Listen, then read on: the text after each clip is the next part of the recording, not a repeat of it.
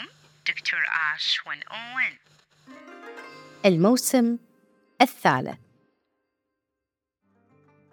أهلا وسهلا فيكم بالموسم الثالث من بودكاست دكتور آش 101 كان الموسم الثاني عبارة عن مواضيع مختلفة بناء على اقتراحاتكم وأيضا مقتطفات من ملفات الكوتشنج اللي أحب أختار منها المواضيع اللي أحس إنكم قد تواجهونها وبالتالي راح تستفيدون منها. بالنسبة للموسم الثالث راح يكون مزيج بين مواضيع مختلفة وأيضا راح يكون كمنصة أستقطب فيها عدة زوار ملهمين وراح يفيدونكم من خلال ثقافتهم وخبرتهم في الحياة.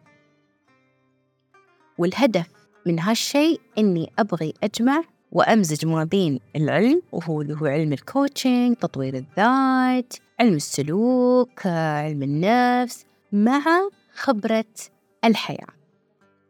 بالنسبة لي لما أسمع قصص تكون عبارة عن تجارب للناس أعيش معاهم مشاعرهم وقصصهم وتأثر فيني وتخليني أشوف الأمور بطريقة أخرى ومن منظور آخر. وأيضا أكيد لما نسمع أي قصة أو تجربة لازم يكون في شيء يلامسنا من الداخل وأكيد بتكون في مشاعر أو تجارب مشتركة.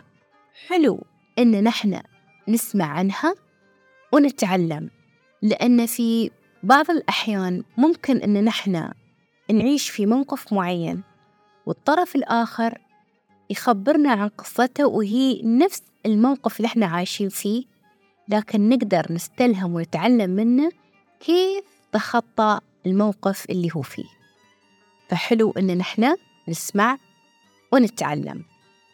ومن هذا المنطلق راح أستضيف ضيوفي الأعزاء من منبر دكتور آش وراح يكونون إن شاء الله مختصين في مجال تطوير الذات أو علوم النفس.